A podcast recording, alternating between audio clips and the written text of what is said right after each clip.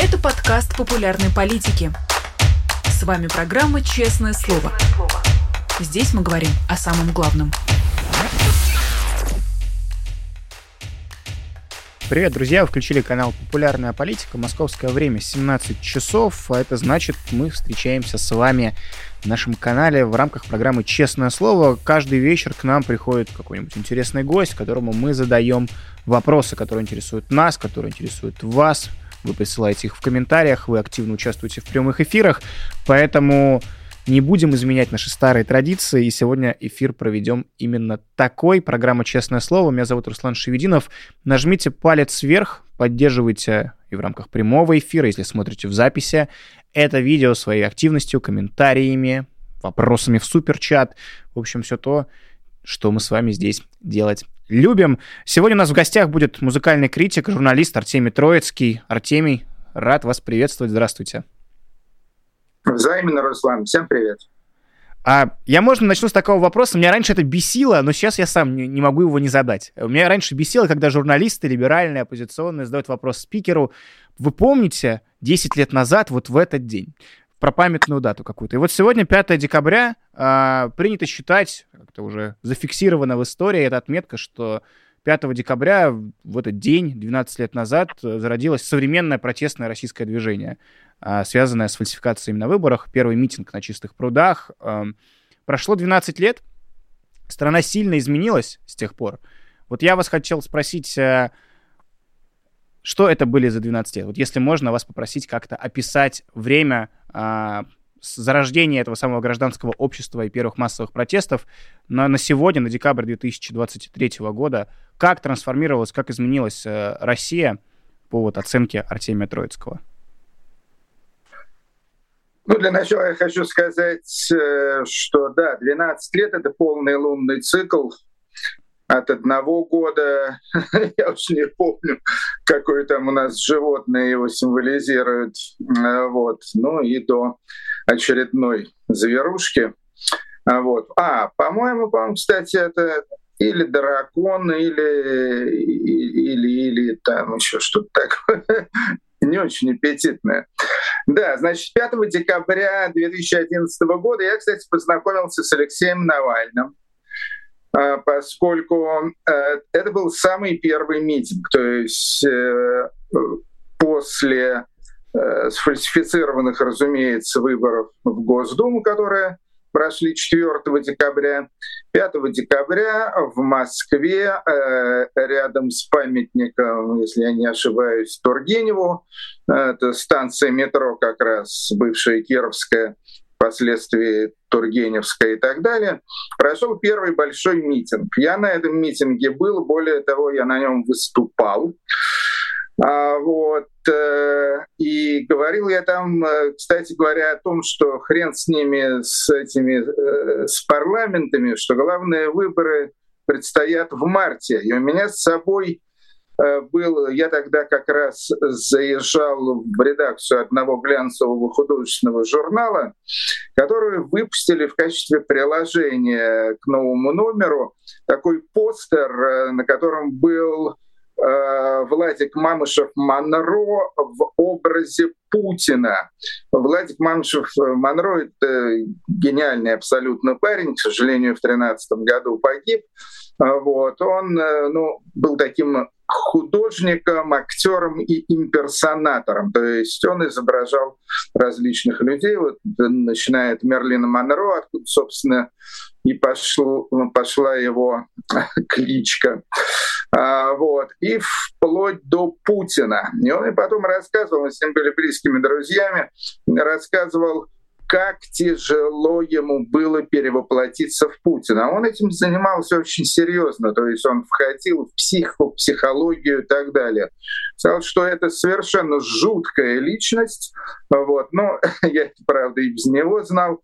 Вот. Еще он сказал, что Э, вот слово, которое ему приходит в голову, э, когда, значит, он вникает, значит, во внутренности Путина, это почему-то слово «опарыш». Называл его опарышем.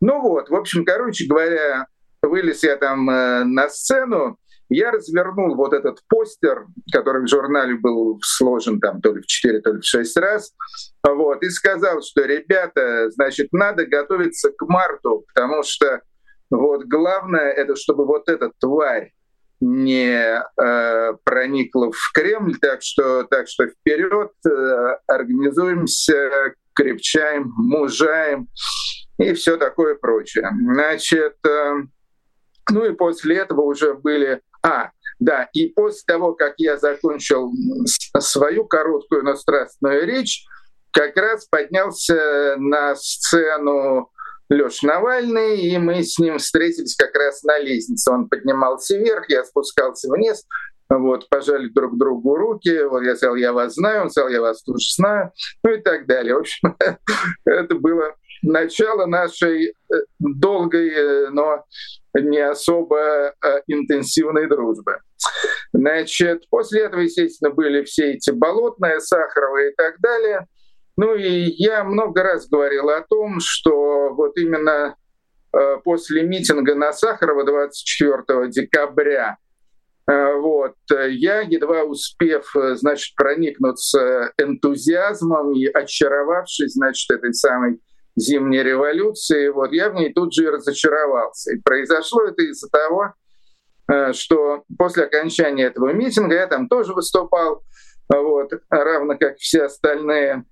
А после окончания митинга ведущие сказали народу, а это был самый крупный митинг по числу участников, то есть, ну вот я вот все-таки Э, бывал на многих рок-фестивалях, поэтому могу оценить более или менее э, количество народу, размер толпы. Я думаю, что на Сахарова 24 декабря было ну, порядка 150-200 тысяч человек. То есть гораздо больше, чем, скажем, на э, Болотной во все разы. Ну вот, а в конце этого митинга ведущий, я уже не помню, по-моему, Пархоменко это был, а может быть Немцов, точно не помню, сказал, ну все, ребята, мы с вами молодцы, отлично поработали, а теперь надо как следует отдохнуть, поздравляем вас с праздниками, набирайте сил и до встречи в феврале. То есть вот я сначала подумал, что я ослышался, пошел там э, шустрить, спрашивать всяких, э, значит, спикеров, сгрудившихся на сцене. Причем тут в феврале, говорю, это, это что, революция берет, э, как называется, отпуск, каникулы, революционные каникулы длиной в месяц с лишним. Так же не может быть, надо ковать железо, пока горячо. А надо сказать, что менты тогда были абсолютно деморализованы, скажем, во время этого митинга на Сахарова.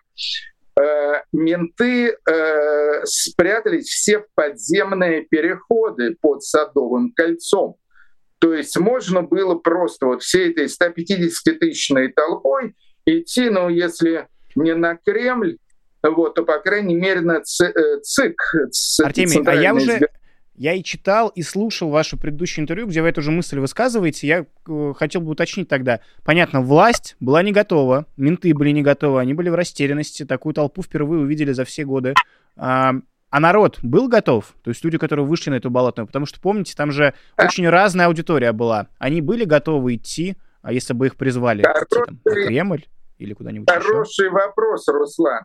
Я лично был готов, но, но, судя по всему, в общем-то, кроме меня мало кто там был готов, потому что, потому что в общем-то, я, я бросился к лидерам протеста, но к Навальному, правда, не подходил, но подходил к другим известным людям с, с этим самым недоуменным вопросом, а что такое?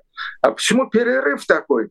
Вот, они все говорили, да нет, ну надо отдохнуть, я еду туда, я еду сюда, там, я с девушкой, я с сыном, там, и так далее.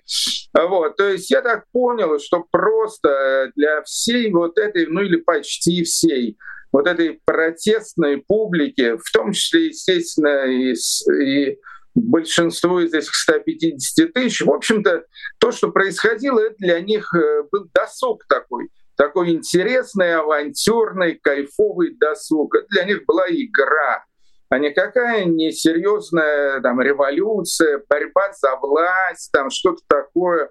Нет, отношение к этому изначально было не особо серьезным. И такое отношение, собственно говоря, и продолжилось в, э, в дальнейшем. И э, если не считать там энного количества каких-то активистов, радикалов и так далее, ну, в общем-то, так народ э, и не поднялся на самом деле на какую-то серьезную и требующую жертв борьбу за свою свободу. Артемий, а можно так уточнить? Вы говорите, вы вышли тогда на сцену и говорили о том, что плевать на парламентские, впереди мартовские выборы, э, куда идет Путин. Вот сейчас, спустя 12 лет, мы в той же ситуации. Декабрь на дворе, э, скоро будет март, и опять Путин идет на президентский срок. Вот сейчас бы вы сказали э, слова про важность этих самых выборов в марте 2024 нет, года? Абсолютно нет. Сейчас совершенно иная ситуация страна превратилась из авторитарной в тоталитарную.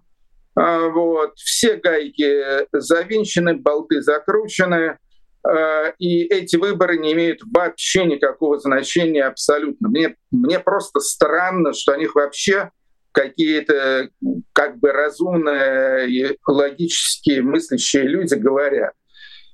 Раньше, раньше был шанс, был шанс, ну, естественно, не было шанса, там, скажем, у Навального победить Собянина. Но был шанс собрать много голосов, провести агитацию и так далее. Поэтому имело смысл участвовать во всех этих выборах. Сейчас ничего этого не, получится и не имеет никакого абсолютно значения. Будет у, у Путина написано, придумано, взято с потолка, там, скажем, 65% голосов, или 75, или 85, или 95. Ну, я думаю, 95 это вряд ли, у нас же все-таки не Северная Корея, вот, но 85 легко. Вот, и понятно, что так оно и будет. Сколько захотят, столько нарисуют. Значит, протащить каких-то своих кандидатов при нынешней, значит, этой фильтрации, опять же, абсолютно, абсолютно невозможно.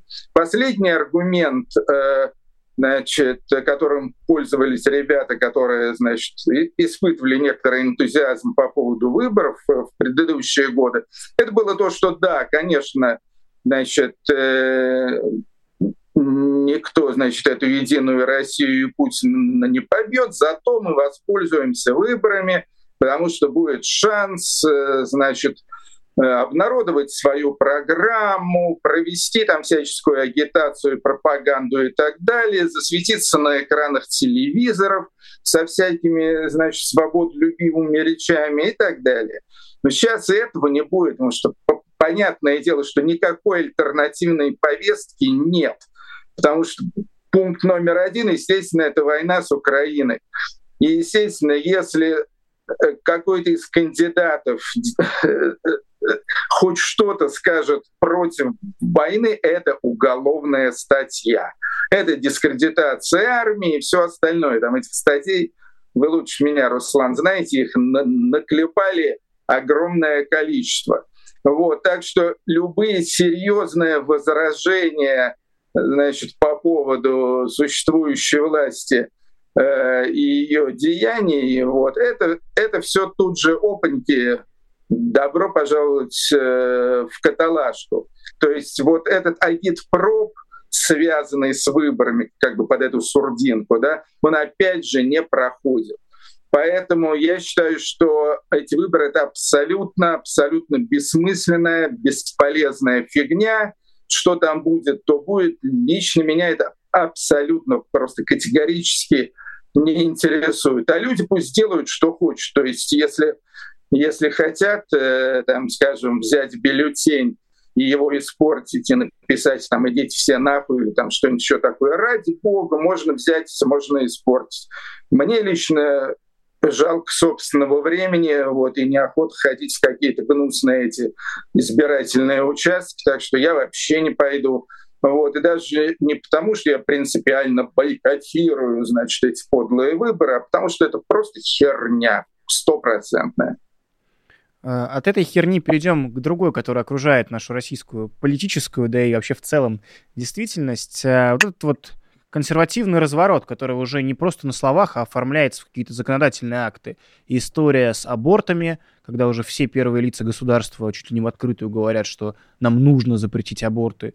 История с полным запретом и криминализацией э, людей ЛГБТ, которые относят себя к то, что принято с точки зрения российского государства нетрадиционной сексуальной ориентации, э, их преследования. Вот эта вся история, она, на ваш взгляд, насколько естественна, насколько она не вызывает или вызывает отторжение у россиян в первую очередь, не говорю какие-то слова про гражданское общество, а в целом в народе, потому что мы же проходили разные э, стадии, когда и мужчины, переодетые в женщину, пользовались популярностью, и группа Тату э, с, с такими образами была на виду, и никого это не раздражало, не вызывало никакого отторжения. То, что сейчас навязывается государством, оно, э, народ, что говорится, схавает такое, или это абсолютно какая-то навязанная сверху история с вот этим вот консерватизмом, с э, традиционными ценностями и все то, чем сейчас Путин нас пытается скормить?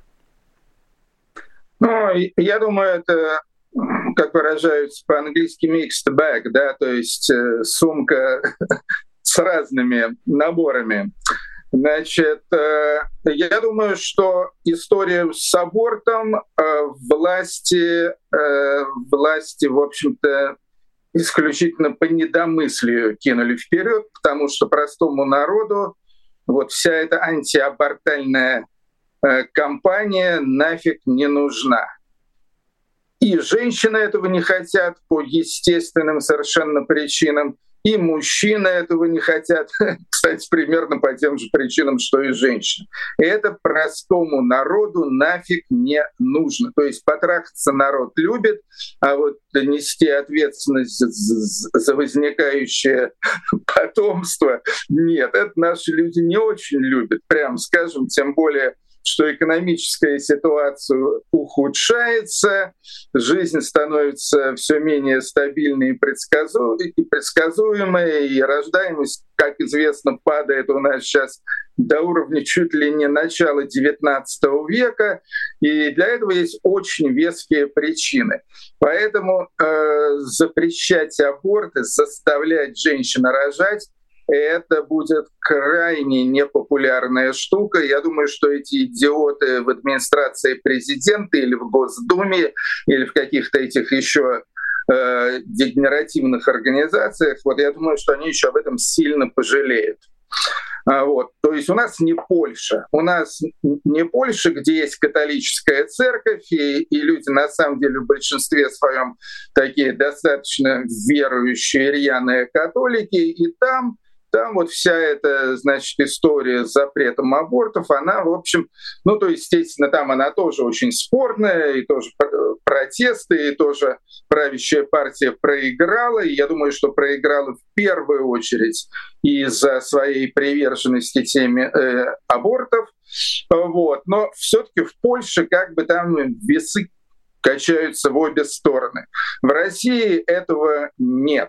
В России аборты были, есть и будут. Вот. Если их на самом деле эти идиоты запретят, это, это закончится еще худшей демографической катастрофой, потому что будут умирать матери, э, вот, будут там все эти криминальные подпольные аборты. В общем, будет то, что было при Иосифе Сталине. Вот. Это, это будет мрак полный. Э, так что с абортами, конечно, это это просто по недомыслию.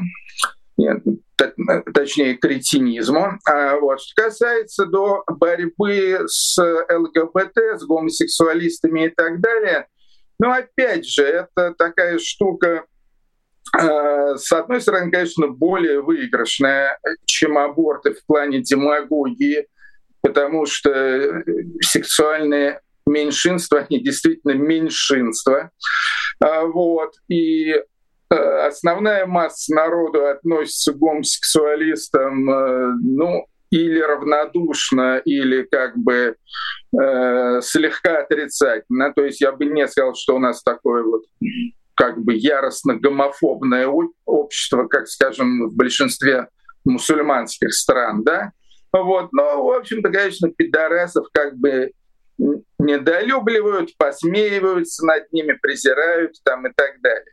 Вот. Но опять же, это не настолько сильное чувство, чтобы, скажем, вот э, из-за этого лишаться работы, например. То есть вот если вот я вот такой вот мужичок, э, простой русский, э, гетеросексуальный, и при этом работаю, скажем, каким-нибудь там сантехником в гей-клубе, да, то, в общем, ну, нормально, ну, гей-клуб и гей-клуб. Главное, что деньги платят хорошие.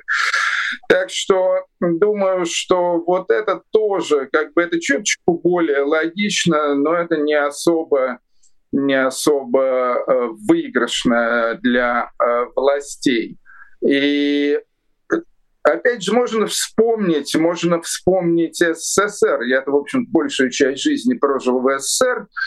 И я могу сказать абсолютно точно, что в СССР э, отношение к гомосексуалистам тоже было в целом, в целом равнодушным. И при том, что в Уголовном кодексе СССР была статья за мужеложество, и время от времени к этой статье прибегали, ну, как, скажем, в случае там, с Сергеем Параджановым, да, но это, это было очень экзотично. В целом, в целом э, народ э, к этой теме был э, настроен гораздо более равнодушно, чем, скажем, сейчас пытаются это все показать и взвинтить. А что касается отголоска от этого самого разворота консервативного стороны государства в искусстве. Вы как считаете, это действительно на что-то повлияет, как-то все изменятся? Ну, потому что принято считать, что там и шоу-бизнес, и, там, не знаю, в театральном, в актерском э, кругу много людей, которые исповедуют разные сексуальные предпочтения. Это как бы люди творческие, как бы тоже принято считать, что это традиционная там штука. Это как-то скажется, то, что вот государство сейчас вот делает, берет курс на, по крайней мере, на словах и на бумаге, на борьбу с э, всеми э, представителями ЛГБТ-сообщества. Мы видим уже там Лазарев удаляет клип, группа э, Maybe Baby, то есть все, кто сейчас там э, имеют большие аудитории, и их клипы набирали десятки миллионов просмотров, сейчас удаляют из-за малейшего подозрения на какую-то ЛГБТ-пропаганду. Вот кроме этого, име... будут ли какие-то последствия от этих законов? Ну, я думаю, что главное то, что в чисто интимной сфере, я думаю, особых последствий не будет. Mm-hmm. То есть, естественно, гомосексуалисты не, не перевоспитаются, не выкуют из себя э, э, гетеросексуалов. Э, вот. И в этом смысле все останется как было. Но что касается до публичной сферы, вот, в частности, ну вот вы спрашиваете там про область культуры, шоу-бизнеса и так далее. Да, я думаю, что в публичной сфере, конечно, это все будет выжигаться каленым железом. Соответственно, ребятам там типа Киркорова, Баскова и, и прочих, вот, им, конечно, придется как-то сильно, сильно изменить свои гардеробы. Но это же касается там и видеоклипов, и там всяких шоу подтанцовок и, и всего такого прочего. Да, да, разумеется, разумеется, никто не захочет э, из Э, деятелей шоу-бизнеса подставляться таким э, очевидным образом. Продолжая вопрос про шоу-бизнес и эстраду, после начала войны казалось, что все разделилось. Есть те, кто выступили против, есть те, кто поняли, что если выскажешься за, то у тебя все будет хорошо, никаких проблем не будет. Вот сейчас прошло почти два года с момента полномасштабного начала войны. А, все еще достаточно быть, там, съездить просто на Донбасс, чтобы решить какие-то свои проблемы и не иметь э, неприятностей с властями. Я вот просто в качестве примера вы упомянули, что вот Баскову и Киркорову, например, придется сейчас как-то гардероб изменить. Ну, мы там смеемся с вами над этим, но э, там с точки зрения государства и гос- логики государства, неправильно ли будет их послать на Донбасс, чтобы показать, что вот они наши, э, все правильно, и таким образом их как-то искупить их вину перед государством по версии государства. Вот я про такую логику. Да нет, ну я думаю, что они всегда договорятся. Вот. Для государства, на самом деле, ну, в первую очередь, естественно, для них важно, чтобы какие-то популярные личности и публичные люди не высказывались против войны. Вот, это главное. Если эти публичные люди просто молчат все в тряпочку, как, скажем, тот же Киркоров, да, я думаю, что в общем-то, в общем-то у него есть хороший шанс, что ему не придется ехать и выступать перед пушечным мясом э, в Донбассе. А, вот. Э, а может быть, а может быть, все равно придется. Может, ему скажут, что-то вот Филя как-то вот э, какой-то ты все-таки мутноватый. А ну-ка вот э, выскажись, вот, или спой перед солдатами, или еще что-нибудь такое сделать. Вот. Я думаю, что такой э, Дамоклов меч, в общем-то, висит абсолютно над всеми, в том числе и над такими сугубыми молчальниками. А, вот. Э, в этом смысле, в этом смысле э, тут будет примерно такая же политика, какая была в СССР в отношении артистов, в чьей лояльности были какие-то сомнения – то есть если эти сомнения есть, то надо, значит, э, артисту э, э, доложить публичным образом, значит, о своей приверженности линии партии, вот, в идеальном случае просто вступить в ряды КПСС, как mm-hmm. это делали многие там и певцы, и режиссеры, я уже не говорю там и писатели. Или аналогия, быть доверенным лицом Путина сейчас в преддверии выборов, наверное, мы это будем многократно видеть э, с историей, с известными Да, людьми, да, да.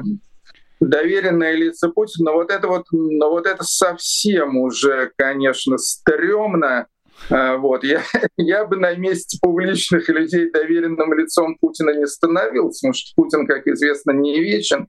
Я думаю, что к его доверенным лицам а, вот, как, когда эта мразь сгинет, будут очень серьезные вопросы и претензии. Я думаю, что это будет концом их карьеры. Так что я бы на месте... Да будут говорить, что заставили. Мы что, с вами не знаем, Мартин? Будут говорить, ну, заставили. Или это я делал, чтобы спасти свой театр. Или вот у меня там труппа, я, чтобы их всех не потерять, вот на это пошел. Мне кажется, мы такого... Мы сейчас такое слышим. Нет-нет, они доподмигивают в своих интервью на эту тему, как Хабенский. А в будущем, мне кажется, это будет главный их э, нарратив. Ну, нас заставили. Это естественно, естественно. Это очень банальная, очевидная отговорка, я думаю, что вряд ли она будет работать. Потому что одно дело, я хотел спасти свой театр и повесил на нем, значит, транспарант э, с буквой Z, а, а другое дело, что я стал доверенным лицом Владимира Путина. Это намного более сильная история.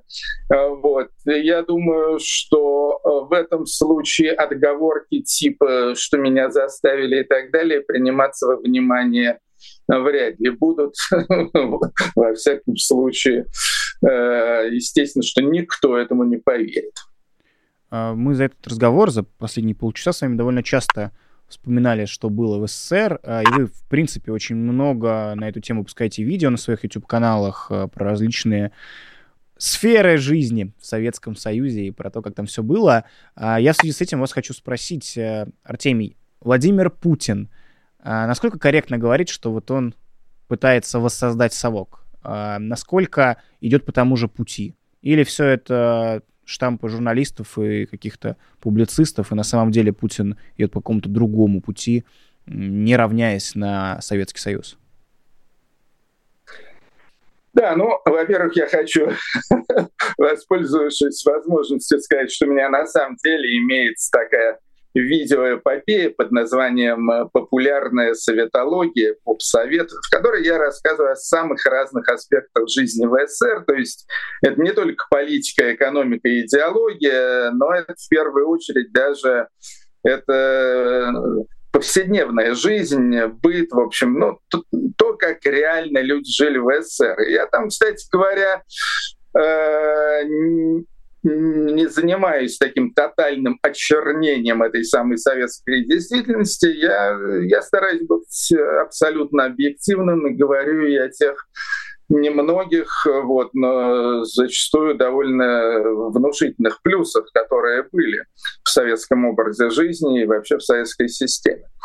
Значит, что касается до Путина и, и его линии, я бы сказал, что это, это опять же, это гибридная история. Это гибридная история, в которой есть очень много от бывшего Совка, то есть в первую очередь это всевозможные тоталитарные и репрессивные замашки путинского режима. С другой стороны, в ней отсутствует э, многое положительное, что было в Советском Союзе. Вот, то есть, скажем, э, можно, разумеется, говорить о лицемерии советской власти, но тем не менее, когда в СССР э, говорили миру мир и позор поджигателям войны, вот, и на уровне гимнов э, страны, значит, исполнялись песни типа «Пусть всегда будет солнце, пусть всегда будет небо» или «Хотят ли русские войны» и так далее. Да, естественно, при этом при этом была война в Афганистане, при этом была интервенция Венгрии в Чехословакию, но тем не менее, тем не менее, в общем-то, политика была миролюбивой. Опять же, ну, миролюбивый как бы, до некоторых пределов. Вот. И декларировалось как миролюбивое. То есть, в принципе, мир э, в советском э, контексте, в советской парадигме, мир это было прекрасно, это вот было то, э, как надо жить и за что надо бороться. Вот. Точно так же, скажем, э, такая история, как интернационализм и национализм. Э, политика Путина, она абсолютно националистическая, имперская такая, не до великодержавная и так далее. Вот. В то время как, значит, в СССР на самом деле всячески пропагандировался интернационализм. Ну, правда, с одной стороны был хороший интернационализм, с другой стороны плохой безродный космополитизм, вот, но тем не менее, тем не менее, э, в общем-то, в СССР было огромное количество союзников по всему миру, Африка, Азия, Азия Латинская Америка и так далее, э, вот, и в общем, в общем-то, э, политика действительно проводилась такая э, глобалистическая, а не изоляционистская, какая проводится сейчас при Путине. Ну и во многом это связано с тем, что в общем-то, советская и политика, и во многом экономика, образ жизни и так далее, она основывалась на такой вполне респектабельной, опять же, глобальной теории, а именно марксизме. Э, и коммунистические партии, коммунистическое движение, оно было повсюду, и оно было очень сильным, в том числе и во многих западных странах, там типа Италия, Франция и так далее. В общем, это была такая вполне респектабельная вещь. Вот, в то время как идеология Путина это, ну, это какая-то бредятина просто. Какая-то бредятина, скомпонованная из совершенно не стыкующихся вещей, типа коммунизма с православием там, и так далее.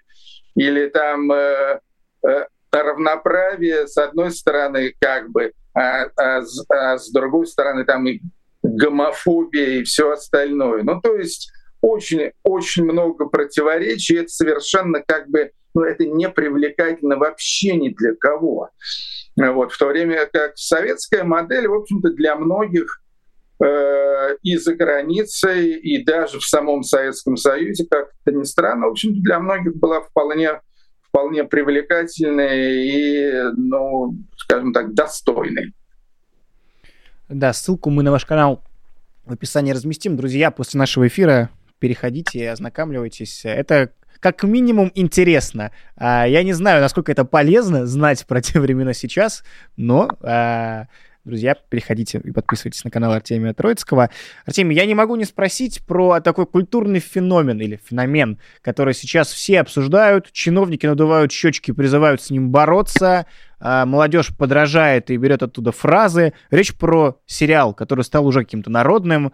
Сериал, который имеет название «Слово пацана» по одноименной книге Роберта Гараева э, о бандах криминальных группировках, которые в конце 80-х, начало 90-х в Татарстане в большом количестве присутствовали. И вот все возмутились, э, депутаты, чиновники требуют запретить, говорят, что это романтизация бандитизма, молодежь э, приняла на ура, один из самых популярных сериалов вообще в, за всю историю современной России, с большим там отрывом опережая какие-то классич... принято считать классикой.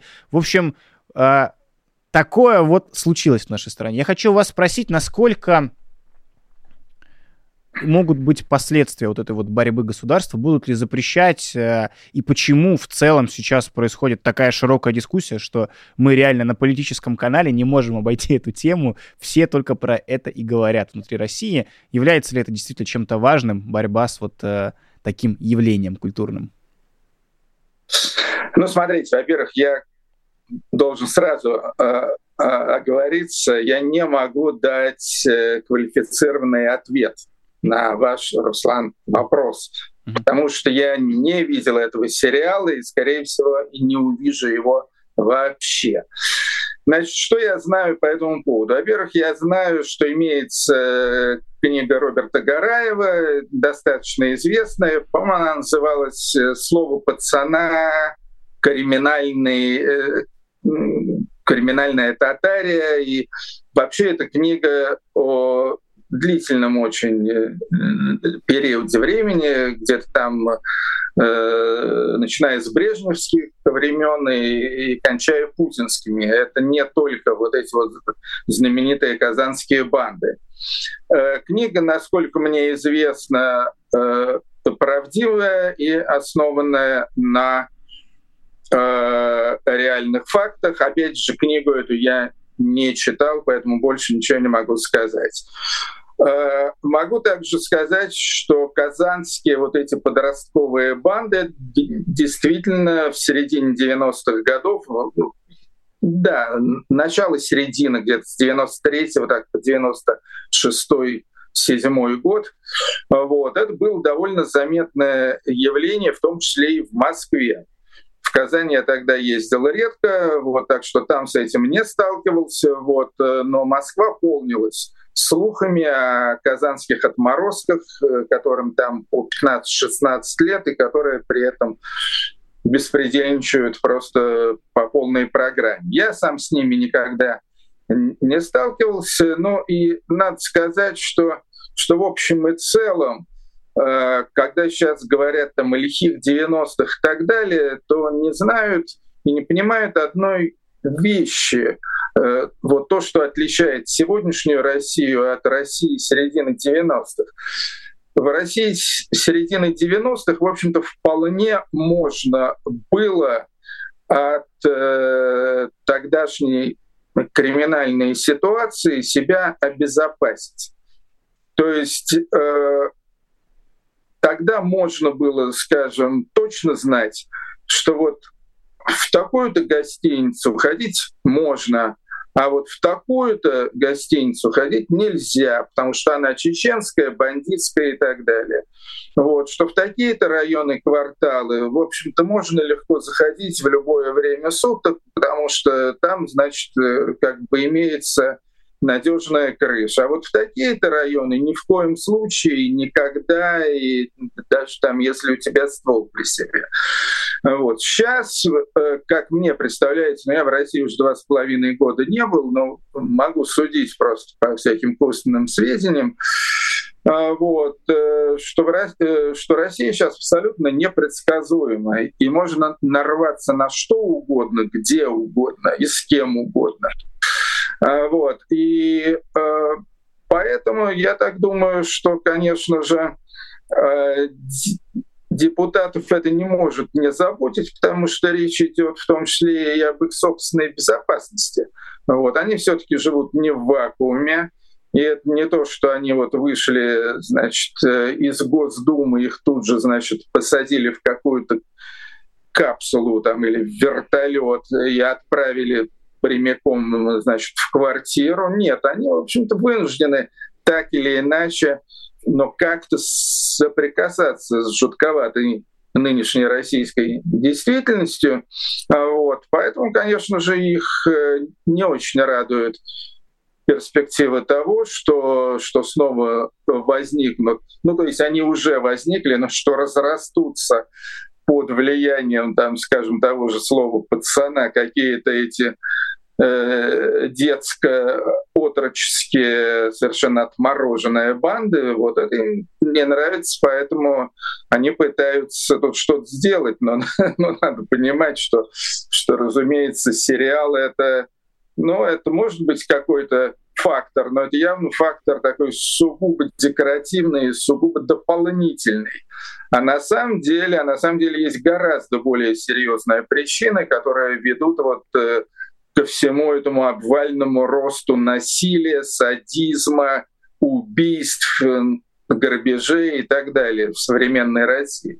Вот, гораздо более серьезная причина для этого, это, скажем, та же война с Украиной и фактическое освобождение десятков тысяч э, преступников, упырей, убийц, насильников и так далее. Мы каждый день э, читаем э, сводки о том, что кого-то еще очередной, значит, этот участник СВО убил э, там или порезал ножом, или утопил в речке, или там еще что-нибудь.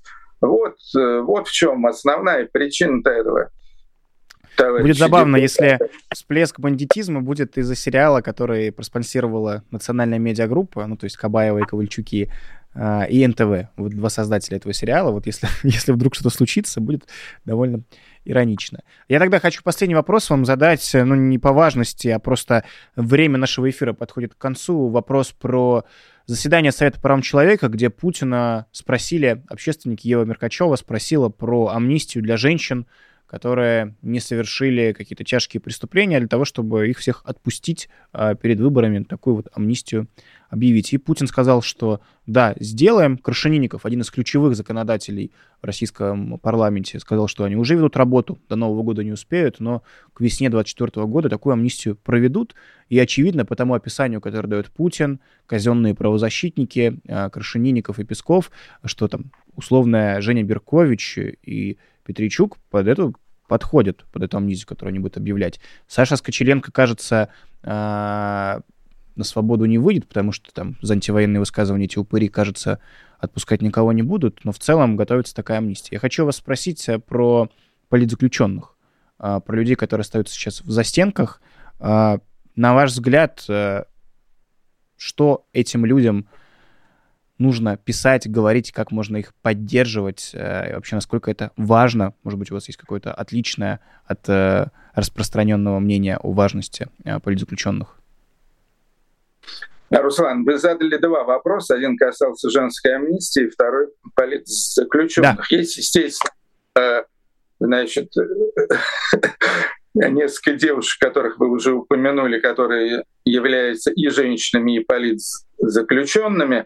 Вот. И, конечно, будет здорово, если хотя бы, хотя бы кто-то из них выйдет по амнистии. Я вообще считаю, что амнистия для женщин это, это в любом случае хорошо. А, вот. И э, вот амнистия для мужчин это не в любом случае хорошо. Отнюдь мы видим, и мы видим, чем это амнистия для уголовников мужчин, значит, ну, естественно, с чистилищем в виде э, Украинского фронта, к чему это все приводит. Э, вот. Э, что касается до амнистии для женщин, да, дай бог, чтобы их побольше освободили. Очевидно совершенно, что это предвыборная тоже акция. И в отличие от э, всей этой истерики по поводу абортов, э, вот, это, э, это как раз выигрышный ход несомненно, выигрышный ход, несомненно, значит, э, э, ну, не сильно, но до какой-то степени, до какой-то степени э, репутацию власти это чуточку припудрит. Вот. Значит, а что касается того политзаключенных, ну, не знаю, я вот время от времени пишу какие-то письма, вот Пивоварову писал, Чанышевой писал. А что вот. пишете, да. А, если не секрет, Артемий, что пишете? А? Что пишете, если не секрет? Ну, я не знаю этих людей лично, поэтому мне им что-то такое э, писать э, серьезно, вот и личное я, я никак не могу. Просто пишу, что вот я вот такой-то, может, вы даже мою фамилию слышали, вот, э, вы молодец, э, там, хороший парень, красивая женщина, вот, держитесь, э, э эти сволочи э, далеко не вечные, вот, так что ждать осталось, будем надеяться, недолго.